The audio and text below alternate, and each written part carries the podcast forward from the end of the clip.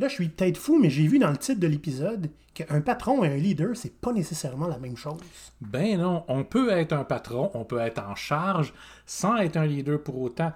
Puis on peut être un leader, puis un bon, puis un efficace sans avoir le moins de pouvoir dans l'organisation. C'est le sujet qu'on va aborder aujourd'hui.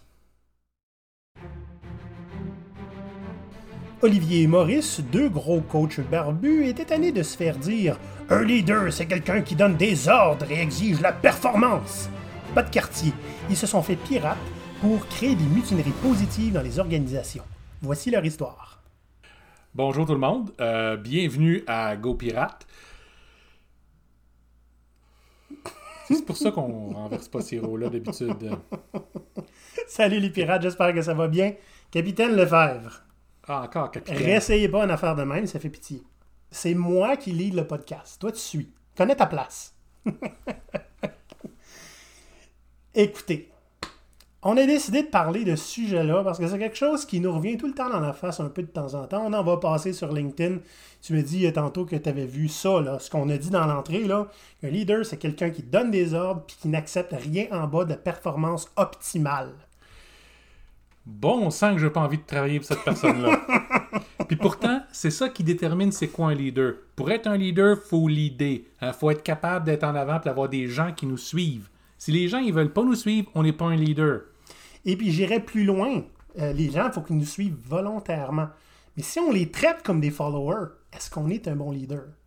Hein? Est-ce qu'on va les amener à devenir des leaders eux autres mêmes si on les traite comme des suiveurs? Puis là, Olivier, si tu amènes les gens à devenir des leaders, ils vont devenir des concurrents. C'est épouvantable. de créer des leaders. Tu, ne devrais pas mettre ça dans ton CV, là. non, on va voir aujourd'hui comment être un leader, c'est une responsabilité. Pas une responsabilité de performance, pas une responsabilité d'exécution, pas une mm. responsabilité d'obéissance. Ce sont des choses qui vont venir naturellement. Bon, ok, peut-être pas comme ça. Si vous êtes un bon leader, les gens vont vouloir vous suivre, parce que c'est vous. Si vous êtes un bon leader, les gens vont vouloir contribuer à ce à quoi vous présentez. Volontairement, vous n'avez pas besoin d'avoir à les pousser à le faire. Hmm. Si vous êtes un bon leader, vous les laisserez jamais être moins que ce qu'ils peuvent être. Pas parce que c'est un, power trip qui vous permet de montrer à quel point vous, vous êtes bon. C'est reconnaître ce que les gens sont capables de faire puis les amener à être mieux, plus loin, meilleur. Et ça, ça inclut créer des leaders autour de vous, constamment. Il, peut y avoir trop de chefs puis pas assez d'Indiens, qui est une expression qu'on a ici. Puis que j'apprécie pas particulièrement. Non. Mais on peut pas avoir trop de leaders. Hmm. Parce que le but d'un leader est pas d'être celui en charge. Ça, c'est un chef, c'est un boss. Le rôle d'un leader, c'est celui qui va clarifier puis qui va guider. Bon. Juste avant qu'on passe aux trois sujets dont, dont on va parler aujourd'hui, j'aimerais ça qu'on enlève de nos jambes euh, quelque chose qui pourrait porter à la confusion. C'est que souvent dans les milieux anglophones, leader, c'est équivalent à dirigeant ou direction. Si tu demandes là, à quelqu'un euh, en anglais, What's the problem with the company? Puis ils vont répondre, It's the leadership. Puis ce qu'ils veulent dire par là, c'est la direction, c'est le management, c'est les, mm-hmm. les, gens qui sont au-dessus de nous qui sont en contrôle. Si on va voir la définition du dictionnaire, le dictionnaire de traduction anglais-français, tu cherches leader, ça va donner dirigeant. Mm-hmm. Donc on parle ici du concept de leadership qui est inspirant. Quelqu'un que les gens décident volontairement de suivre et euh, qui ne va pas les traiter comme des suiveurs non plus. Mhm. Donc, trois sortes de leadership qui sont accessibles à tout le monde et qu'on va parler aujourd'hui. Oui, on va parler de la figure de proue, qui est le genre de leader qu'on voit en avant habituellement. On va parler du servant leader, qui est habituellement celui qu'on ne voit pas, qui va s'assurer que tout fonctionne bien. Troisième, on va parler du leader au quotidien. Ça, c'est n'importe qui qui peut être un leader. Peu importe votre âge, votre rôle dans l'organisation ou le niveau d'autorité que l'organisation vous octroie. Hmm. Un bon leader n'a pas besoin de se faire dire qu'il est en charge. Le leadership, c'est un sujet qui est extrêmement important parce que la confusion dans qu'est-ce qui est le leadership, c'est-à-dire la, la, capacité à inspirer puis à ramener les gens dans une direction commune versus la capacité à crier des ordres après eux autres, je suis méchant euh, tout, d'un coup. C'est quelque chose qui est extrêmement important. C'est quelque chose que tous les gestionnaires devraient pouvoir se développer. C'est la capacité à être un bon leader. C'est quelque chose qu'on aborde dans notre mastermind de gestionnaire pirate. Absolument. Le, être un gestionnaire ou un, agent de changement, c'est aussi avoir une certaine influence. Ça, c'est- quelque chose qui se développe. C'est quelque chose qu'on peut vous montrer à faire aussi. Donc, en petits groupes semi-privés, OK, on reçoit des gens de- de- d'univers différents qui vivent des choses semblables, puis on les aide à aller plus loin avec des concepts qu'on a développés ou qu'on on leur transfère. Exact. Donc aujourd'hui, vous allez essentiellement avoir un extrait de ce qu'on propose dans notre mastermind. C'est un bon deal, ça, Maurice. C'est un bon deal. C'est gratuit. Aujourd'hui, on va boire un Stonewall, qui commence à être un de nos breuvages favoris, oui. qui est un mélange de bon rhum brun foncé, épicé, avec un bon cidre pour réussir à remplir le restant du verre. Un site bien de chez nous, Yup, qu'on nommera pas parce qu'il nous paye pas. exact. C'est comme la plupart des breuvages du, du 18e siècle, ça a un petit peu un punch. Yes. Donc, euh, on va garder la tête droite et, euh, pour tout l'épisode, puis le prochain, on risque de déparler un peu. À votre santé. à votre santé. Passons aux choses sérieuses. Parlons un petit peu de la figure de proue. Nous, dans notre contexte spiral, on va appeler ça le capitaine. Exact. Quand on travaille avec des entreprises, on emmène beaucoup notre, notre approche corsaire, qui est l'idée d'avoir une équipe qui va être euh, autonome, qui va être créative, qui va être complètement déchaînée, mais qui demeure au service de l'organisation, puis qui demeure alignée sur le focus de l'organisation. Donc la figure de proue, qui est le capitaine, son, son travail est d'aider à mettre en valeur quel est le focus pour l'organisation. Donc, dans les rôles de figure de proue, on va avoir des gens comme le PDG de l'entreprise, mais on va aussi avoir des, des directeurs de département, voire des directeurs de projet, des gens qui incarnent ce qu'on essaie d'accomplir, Ouais. qui vont être capables toujours de nous dire voici la direction dans laquelle il faut qu'on aille. C'est des espèces d'ambassadeurs de ce qu'on essaie de faire. C'est la représentation humaine de l'objectif. Exact. Il y en a qui sont hyper connus. Là. Si tu- si- Elon Musk, là, on sait c'est quoi son message. C'est une figure de proue pour, pour la colonisation sur Mars, les véhicules électriques. C'est un exemple super facile. Maintenant, dans les entreprises, il y en a qu'on ne connaît pas publiquement, mais qui sont là. Puis qu'on sait que c'est eux autres qu'il faudra aller parler, pas nécessairement le PDG des fois. Lui, il va avoir une meilleure réponse. Exact. OK? Donc, il incarne un segment de, de l'organisation, des fois juste un projet, mais c'est le point de, de référence. Un de leurs rôles principaux, en fait deux, les deux gros rôles principaux que ces gens-là ont, c'est d'abord de s'assurer que les objectifs soient clairs et connus de tout le monde, que les gens demeurent alignés. Puis deuxièmement, c'est de clarifier toute zone un peu obscure qui ont rapport avec ces objectifs-là. OK? Avec les objectifs. Avec les Pas ob- nécessairement avec le comment. Non, exactement. On veut clarifier le pourquoi. Pourquoi on travaille. C'est quoi le but qu'on essaie de gagner? Le but avec ça, c'est que ça va permettre aux équipes de gagner un certain niveau d'autonomie, parce que ce sont des experts, hein, ce sont des équipes composées d'experts, qui vont être en mesure de proposer les bonnes solutions pour réussir à arriver au but désiré, à l'avantage qu'on va aller gagner. Donc la figure de proue, le capitaine doit avoir toujours en tête qu'est-ce qu'on essaie de gagner avec ça, pas qu'est-ce qu'on essaye d'exécuter. Qu'est-ce qu'on essaye de gagner, c'est quoi l'avantage qu'on a? Puis là-dessus, c'est important de ne jamais accepter quelque chose de moins que ça. Donc, c'est pas une question de performance, c'est une question de résultat en bout de ligne. On veut atteindre ces objectifs-là. Vous êtes mon équipe. Vous êtes les gens experts qui ont été assignés là-dessus, qui sont portés volontaires pour ça dans certains cas.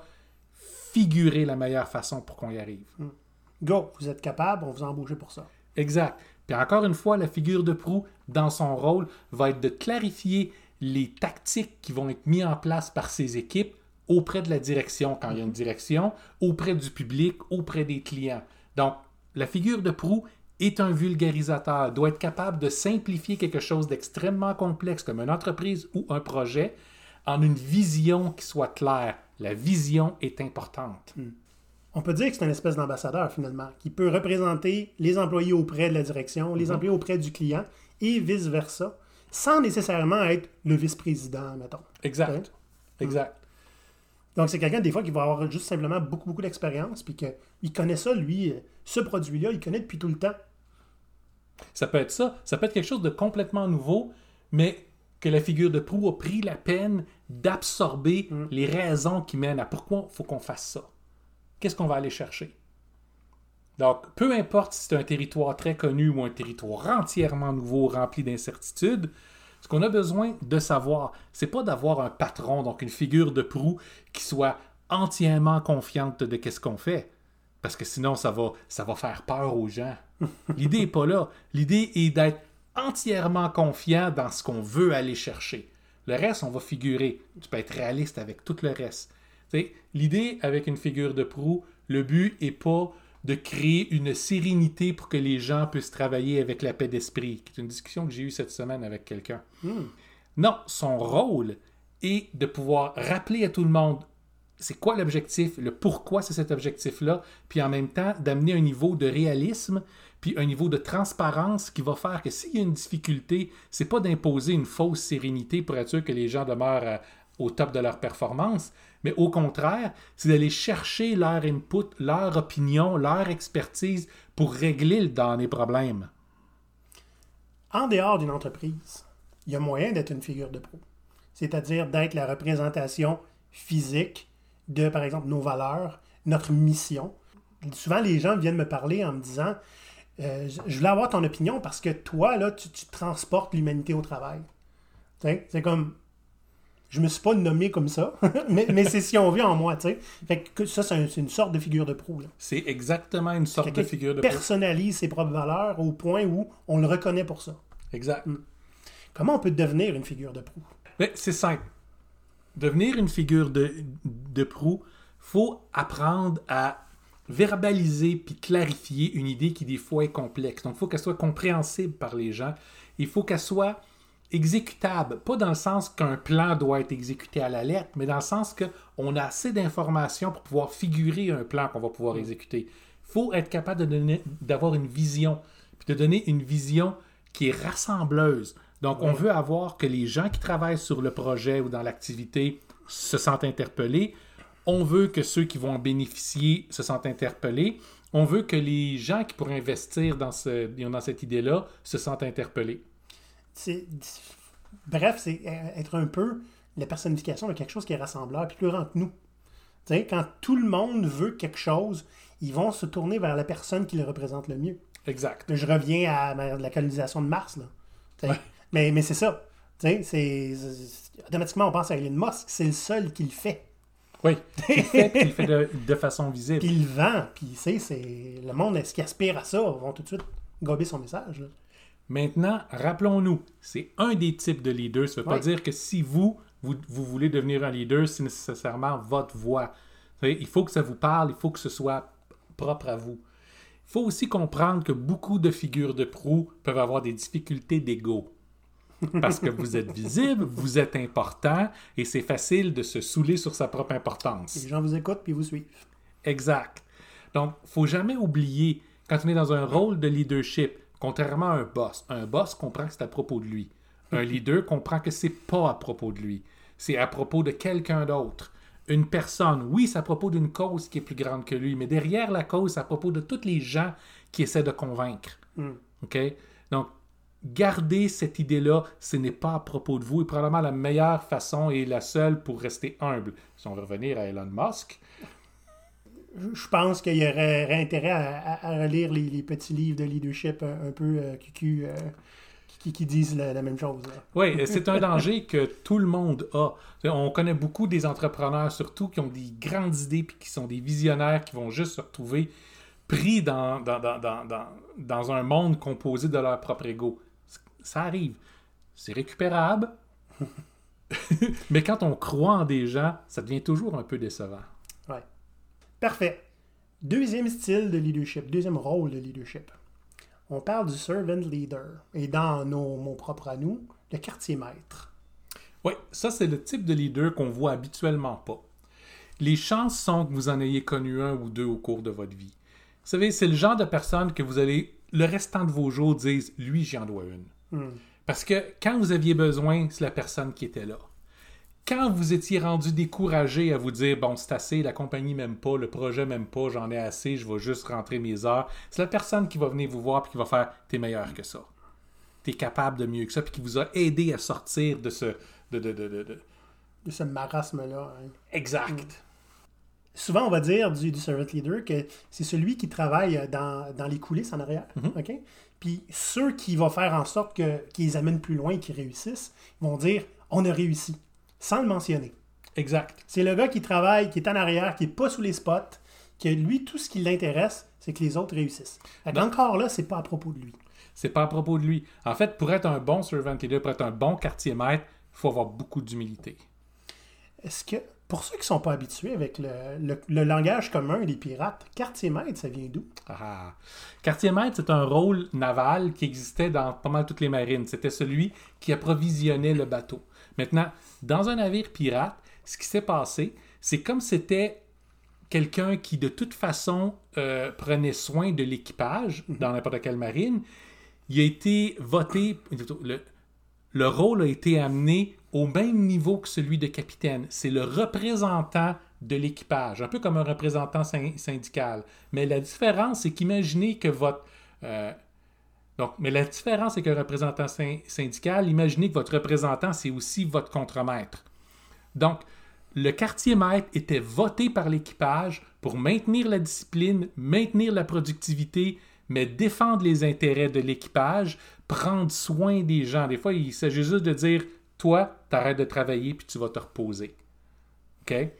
Donc, c'est un- une balance qui était difficile à maintenir. Ouais. Parce que ben, tu, tu votais pour ton bourreau, essentiellement. Exact. Mais aussi le gars qui, qui allait te supporter quand c'était nécessaire. Exact. Fait qu'il y avait un, un rôle autant de, de, de- de support que de pression, si on veut appeler ça comme ça. Puis aussi un, un rôle de représentation de l'équipage auprès du capitaine. Exact. Imaginez le niveau de confiance que vous devez avoir en cette personne-là. Aujourd'hui, malheureusement, souvent ce rôle-là a été nommé par quelqu'un d'autre. Il vous est imposé. Ce qui veut dire que votre relation avec euh, votre, euh, votre servant leader peut être plus difficile au départ parce que vous devez apprendre à vous apprivoiser. Vous devez tester est-ce que c'est une personne à qui je peux avoir confiance. Si vous avez l'opportunité de pouvoir élire le vôtre, à ce moment-là, c'est beaucoup plus facile. Oui. Donc, un servant leader, aujourd'hui, on peut retrouver ça. Bon, on, on- on a beaucoup de notre auditoire des, des Scrum Masters. Euh, mais n'importe quel gestionnaire qui s'efface un peu, qui sent pas que son rôle est là pour donner des ordres ou, ou dominer, mais qui va aider son équipe à être capable d'être autonome, ça, c'est un servant leader. Un gestionnaire qui se met au service de son équipe. Qui comprend que leur succès, c'est son succès.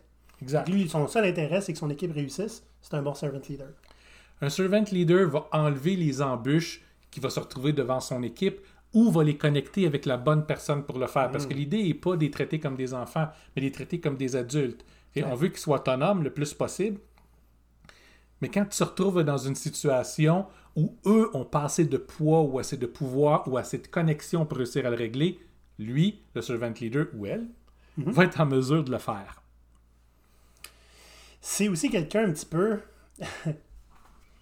Quand on parle de servant leader, des, des fois j'ai deux métaphores pour le, le raconter. Est-ce qu'il y en a qui disent c'est le gars- c'est la personne qui sert de colle dans une équipe Ouais. Il y en a d'autres qui vont dire c'est la personne qui sert le lubrifiant à l'équipe. Donc, euh, C'est les deux. dans, les, dans les deux cas, c'est bon. C'est-à-dire qu'il va permettre à l'équipe de, de, de, de- de- pas mieux progresser, de mieux travailler ensemble, mais aussi qu'il va s'assurer que les gens se tiennent. Que, que l'équipe, c'est pas juste un regroupement de personnes euh, éparses. là. Exact. Je dirais même, il y a un troisième élément qui vient des pirates, encore une fois. Ça devrait être celui qui distribue les claques. Pas les reproches, les claques. Tu es capable de faire mieux, puis tu le sais. Qu'est-ce que tu es en train de me faire? C'est quoi Le ta justification, ton excuse? C'est ça. Le succès de l'équipe est compromis par ton comportement. Ce qui ne veut pas dire juste faire un reproche, écrire une note au dossier, mais tu mets la personne, tu défies la personne d'identifier c'est quoi son problème, puis après ça, tu peux l'aider à le régler. Parce que le but, c'est pas de punir qui que ce soit. Le but est que tout le monde fonctionne au maximum de sa capacité, pas à coup de fouet, parce qu'ils en ont envie, parce qu'ils sont heureux à cette vitesse-là. C'est à toi de t'arranger pour que ton système soit assez lubrifié puis assez dynamisant pour que les gens aient envie de faire ça. Ça, ça demande des groupes qui sont engagés, mais c'est le rôle du, du quartier maître ou du servant leader d'aider les gens à trouver la voie vers l'engagement. des petits trucs pour devenir un servant leader. Ben là, déjà, on en a parlé beaucoup. Hein? Se mettre au service de son équipe. C'est pas parce que t'es pas gestionnaire ou Scrum Master que tu peux pas faire ça. Non, on peut trouver Donc- ça n'importe où dans, les, dans une organisation. Tu sais, des fois, euh, des conseils que je donne, tu sais, c'est. Ouais, je sais pas si je fais une bonne job, mais demander à ton équipe comment je peux être un meilleur collègue, C'est ça. c'est du servant leadership. Puis en plus, tu vas avoir du feedback positif. Exact. Euh, et constructif aussi. Ouais. Puis ça, on voit ça à n'importe quel rôle. J'ai vu ça dans des chefs d'équipe, mais parmi les meilleurs directeurs de département que j'ai vus, c'était profondément des servant leaders, qui avaient confiance en leurs gens, puis en même temps, il y avait raison d'avoir confiance parce que ces gens-là se sentaient inspirés par leur confiance qui leur était donnée, par la liberté qu'ils avaient, puis ils méritaient cette confiance-là. C'est ça qu'on va atteindre comme, comme dynamique. Pourtant, c'était quelqu'un qui était dans un rôle où il aurait pu être très dirigiste. Donc, voyez-vous comme le gardien du bien-être des gens, le gardien des résultats, puis le gardien du potentiel. Ah ouais. Ah, Intéressant, ça. Tu disais tantôt que le, le servant leader s'assure que tout le monde travaille au maximum de ses capacités. J'aurais envie de dire que tout le monde travaille au maximum de son potentiel, en fait. ouais, Parce que ta capacité, là, de manière, tu peux être crevé, là, puis il est supposé te dire aussi, il va te reposer. Ça veut pas, parce que t'es crevé que tu as atteint ton potentiel, puis que tu roules à ton meilleur de ton potentiel, tu sais. effectivement. Mm. On dit des Scrum Masters qui sont gardiens des processus. OK? Vous remarquerez, j'ai pas parlé de processus. On a comme opinion à GoPirate qu'un processus, tu prends un pistolet puis tu l'accotes dessus. Puis si le processus arrête de te servir, pow! tu le tues. Tu changes le processus, tu en mets un autre qui fonctionne à sa place. OK? On fait pas ça avec les gens. Mais personne, il n'y a pas de formule magique pour travailler. C'est à l'équipe de réussir à figurer c'est quoi les meilleurs processus pour atteindre l'objectif. Rappelez-vous, on ne travaille pas au service de la bureaucratie. Le peu d'éléments bureaucratiques qu'il faut qu'on tolère doit nous servir à aller chercher les résultats et les objectifs qu'on va avoir pour l'organisation et pour soi-même. J'abonde dans ce sens, furieusement. Troisième rôle de leadership. Le leader au quotidien. Pas facile à traduire, Maurice. Non, On en rien anglais- trouvé d'intéressant. En anglais, j'appelais ça un everyman leader. J'ai con- consulté trois traducteurs, traductrices pour m'aider à traduire ça. Et leadership au quotidien, c'est ce qui est ressorti le plus, non seulement potable et digeste, mais aussi politically correct. Mais voyez-vous, je considère que leader au, au quotidien, ça ne répond pas vraiment à ce que ça dit. L'idée avec un everyman leader, c'est que n'importe qui peut être un leader. OK? Leader au quotidien, c'est que n'importe qui peut décider d'être un leader aujourd'hui, faire quelque chose de leadership aujourd'hui. Mais C'est pas, pas nécessaire. C'est pas faux. Mais ça, ça illustre pas le fait que, avec l'idée du everyman leader, c'est que les gens, même dans le bas de l'organisation, OK? Le, le- le jeune adulte de 17 ans qui a son premier emploi à laver de la vaisselle est capable d'être un leader aussi. OK? Puis c'est non seulement capable de l'être, c'est important de l'être. Ouais. C'est-à-dire, soyez le meilleur de ce que vous pouvez faire dans ce que vous faites. hein. Vivez dans le présent pour ça. Assurez-vous que vous êtes une ressource pour les gens autour de vous autres, puis une inspiration. Si quelqu'un de, de nouveau arrive, aidez-le donc à comprendre qu'est-ce qui se passe autour de lui. Pas juste le métier, mais comment la dynamique de l'organisation fonctionne. En devenant un mentor comme ça pour des gens, malgré le fait que vous pouvez encore être jeune, vieux, avoir aucune responsabilité vraiment ou aucun pouvoir, vous pouvez être le laveur de vaisselle. OK? Ça vous rend une personne distincte et importante. Vous allez faire un changement significatif dans la vie des gens autour de vous autres. Puis C'est ça que ça fait un leader. Un changement qui va être positif.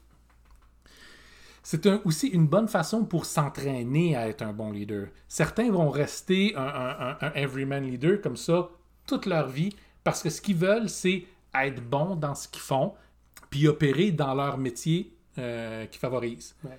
Mais si votre but est de devenir un servant leader plus tard ou une figure de proue, avoir été un everyman leader en premier va vous avoir appris la vraie responsabilité qui vient avec le leadership. Celui de créer d'autres leaders autour. J'ai j'ai, euh, fait quelques observations par rapport au euh, Everyman Leader. Oui. Tous les gens qui disent Ah, mais moi, je suis pas un leader, garantis que tu es un Everyman Leader, puis tu le fais déjà. Souvent. Souvent. Parce Souvent. que l'idée, c'est, tu sais, ça, c'est la personne qui, quand, euh, je sais pas moi, euh, une équipe est dans le trouble tout d'un coup, va se lever à la tête, va faire comme, je pense que je peux vous aider. Puis il va t'amener un livre, ou t'amener, euh, lui, il a déjà vécu ça. Il va te mettre en contact avec lui. OK? C'est ponctuel des fois, juste comme ça. Puis des fois, il va même- te montrer comment faire parce qu'il l'a déjà fait. Oui. Et des fois, c'est super. Souvent, en fait, c'est très réactif. OK? Je vois une situation, j'interviens parce que je peux. Mhm. C'est du, leadership, ça.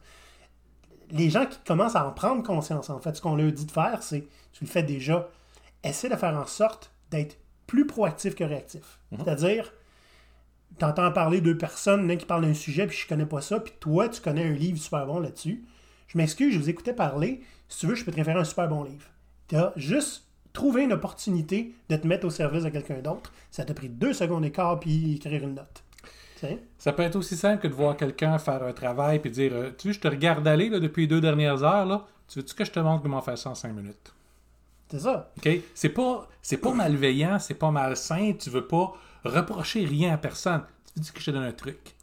Donc, on, on expliquait ça en essayer d'ouvrir des portes pour les autres. Leur donner des options. Quelque chose, une, une formulation que tu aimes beaucoup parce que je pense que c'est un des objectifs de vie. Oui. Donner des options aux gens.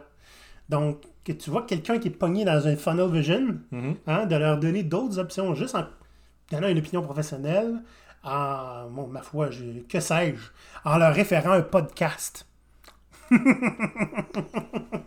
OK?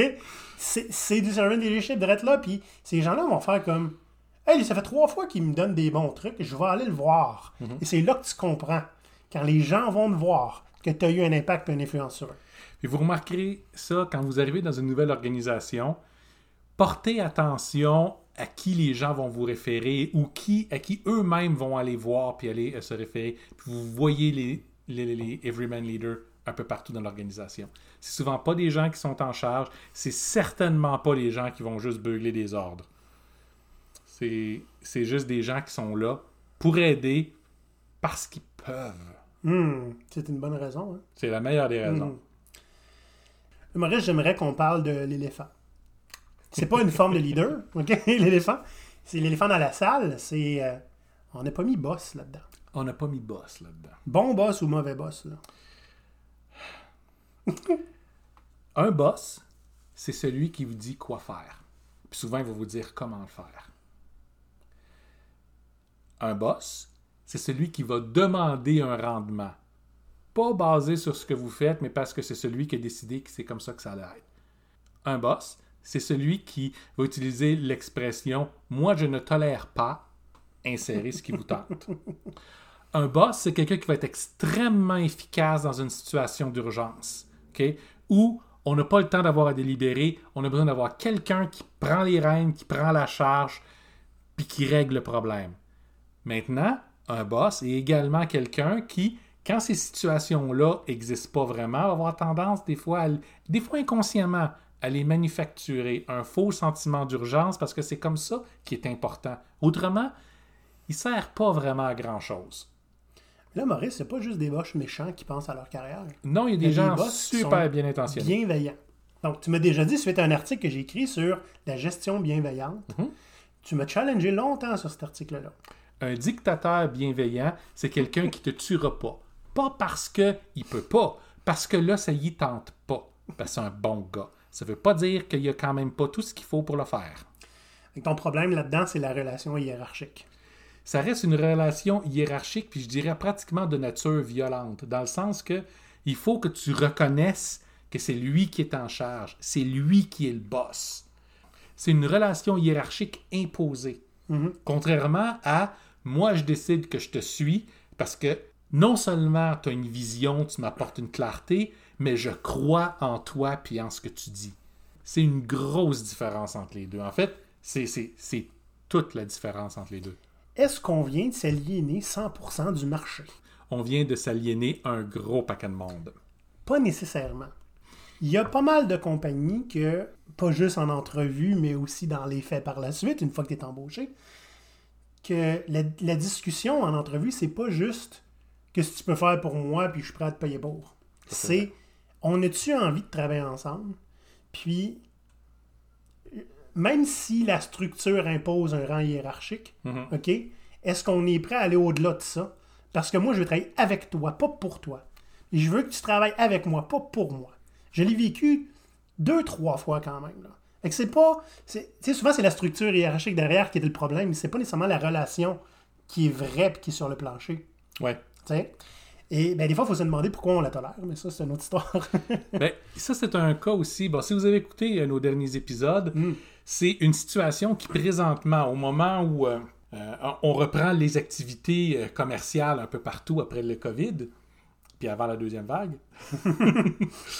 où, les, où les gens s'aperçoivent que c'est plus le genre de relation qu'ils voulaient avoir, mais que les relations qu'on qu'on décrit là, travailler ensemble, aller plus loin ensemble, avoir de l'autonomie, comme ils ont pu y goûter un petit peu, c'est ça qu'ils cherchent. Les entreprises commencent à s'intéresser à l'idée de devenir de plus en plus progressiste, puis prendre le taureau par les cornes, puis de devenir des lieux où des leaders vont être capables de naître, puis d'opérer en tant que leader, plus en tant que boss. En fait, si vous avez écouté un de nos derniers épisodes, c'était avec Jonathan Léveillé, je- je- j'essaie de le plugger depuis tantôt, Maurice, mais t'arrêtes pas de parler. fait que ouais, dans notre dernier épisode avec Jonathan, cocktail avec Jonathan Léveillé d'Open Mind Technologies, lui, il l'a dit très très clairement, là, ça me dégoûte de dire employé puis main-d'œuvre. OK? Moi, je les appelle des joueurs. OK? Pas parce qu'il est le coach, nécessairement, mais c'est parce que lui, c'est pas le genre de relation qu'il a envie d'avoir. Oui, c'est le fondateur, oui, c'est le président, puis oui, il a fallu qu'il prenne des décisions difficiles pendant COVID. Mais c'était pas des décisions de, de Excel, sheet. non, Lui, lui, lui, s'en va, merci, bye. Il, il me le dit, là, mot pour mot, là, il y en a pleurant tout ce bureau, là, OK, ces situations-là. Il considère son monde comme des humains. C'est ça que le monde a envie d'avoir. Puis on voit les avantages avec ça. Non seulement ces gens performent bien, puis, puis ces gens se développent extrêmement vite, mais après qu'il y a eu à prendre ces décisions difficiles, quand il a été temps de renverser cette décision-là, ces gens sont revenus. 100%, je pense, hein, presque. Euh, Il y a une personne qui est allée en, en congé de maternité. Elle avait une bonne excuse. Ben voilà. Donc, tu sais, on disait que 40% des Québécois euh, cherchaient autre chose maintenant après la COVID. C'est pas son problème à C'est lui, pas son ça. problème à lui, il le vit pas. Puis il y a une bonne raison pourquoi. Au contraire, après notre podcast, je suis certain qu'il y a eu beaucoup plus de CV qu'à l'habitude.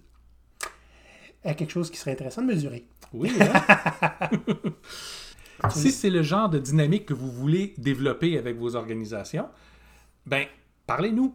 Notre expertise est d'aider à créer ce genre de dynamique-là entre les patrons puis les employés pour avoir une entreprise qui est progressiste puis qui va faire en sorte que vous allez avoir des leaders qui vont émerger au sein de l'entreprise, plus des boss. Le but est d'avoir quelque chose de constructif puis d'aligner tout le monde sur les objectifs puis les avantages que votre entreprise souhaite aller chercher. Du monde qui ont envie d'être là, puis qui ont envie de réussir avec vous autres, pas juste parce que vous les avez dit de réussir. Exact. Des gens qui vont être en mesure de réussir parce qu'ils vont avoir de l'espace pour travailler plutôt que de se faire diriger. Puis ça, c'est l'idée de cette liberté-là de travail, c'est quelque chose qui fait peur à des boss parce qu'ils ont peur de perdre le contrôle. Mais le travail n'est pas une question de contrôle. Le travail, c'est une question de résultat. Sais, Maurice, ce qu'on est en train de dire, plus on a des discussions, plus on se rend compte que le root cause de la majorité des problèmes dans les entreprises, c'est la relation entre la direction et les employés. Yep. C'est basé, en fait, c'est pas que la relation n'est pas bonne, c'est qu'elle est basée sur des mauvaises prémices. Elle est basée sur, euh, en fait, une dynamique qui a été mise en place au 19e siècle. On parle, ça fait au-dessus de 100 ans là, là, maintenant. Selon quoi, ceux qui prennent les décisions, qui sont à la tête des entreprises, qui sont en charge, ce sont des gens éduqués puis intelligents. Puis les autres sont des exécutants. C'est un peu comme des bêtes de somme. Et tu sais, il ne s'agit pas de juste changer les termes qu'on utilise. Hein. Et Jonathan, lui, il les appelle des joueurs, mais je sais qu'il les traite différemment. Il l'a prouvé dans, dans notre entrevue puis dans les discussions que j'ai eues avec lui. Fait que, tu sais, euh, Walmart qui appelle ses employés des associés, je suis pas sûr qu'il les traite vraiment comme des associés dans le terme, dans le sens propre des associés. Tu comprends-tu? Donc, Maurice, écoutez, si vous avez aimé le contenu de cet épisode-ci, je vous demanderai de faire preuve d'un peu de leadership. D'ouvrir votre iPhone sur Apple Balado ou Apple Podcast, d'aller sur GoPirate et de donner une critique, celle que vous voulez, une réaliste. hein? On veut la vraie affaire, on veut pas juste du 5 étoiles, même si c'est tout ce qu'on a, mais bon. Faites preuve de leadership un petit peu, puis montrez l'exemple, OK? Puis allez nous donner une critique sur Apple Podcast. C'est super important pour nous parce que c'est ça qui fait qu'on va être découvert par les autres. C'est ça. Donc, si vous voulez changer la vie des autres, donnez-nous un review. Partagez notre épisode avec des gens que vous connaissez et que vous pensez qui vont être intéressés. Partagez-les avec les gens que vous savez que ce sont des leaders. Puis partagez-les avec les gens que vous savez que ce sont des boss. Pas game. Sinon, ben, toujours euh, disponible sur LinkedIn, Maurice, et à l'adresse ahoy, A-H-O-Y, à commercialgopirate.com, pirate avec un Y. Et euh, à peu près à chaque podcast, on reçoit un ou deux mails. là, ça commence à... Les gens commencent à se déjeuner. Ouais. Hmm. Donc, posez-nous vos questions. Que vous soyez un employé qui a besoin de ventiler à un moment donné puis savoir que vous n'êtes pas fou, ou que vous soyez un gestionnaire, voire un propriétaire d'entreprise qui fait face à un défi, il aurait, qui aurait juste besoin de quelques conseils, on va faire un plaisir de vous les donner. Si vous avez besoin de plus, on a plus à offrir aussi. Bien sûr. Merci à tout le monde, puis on se voit au prochain épisode. Bye bye les pirates. Bye bye.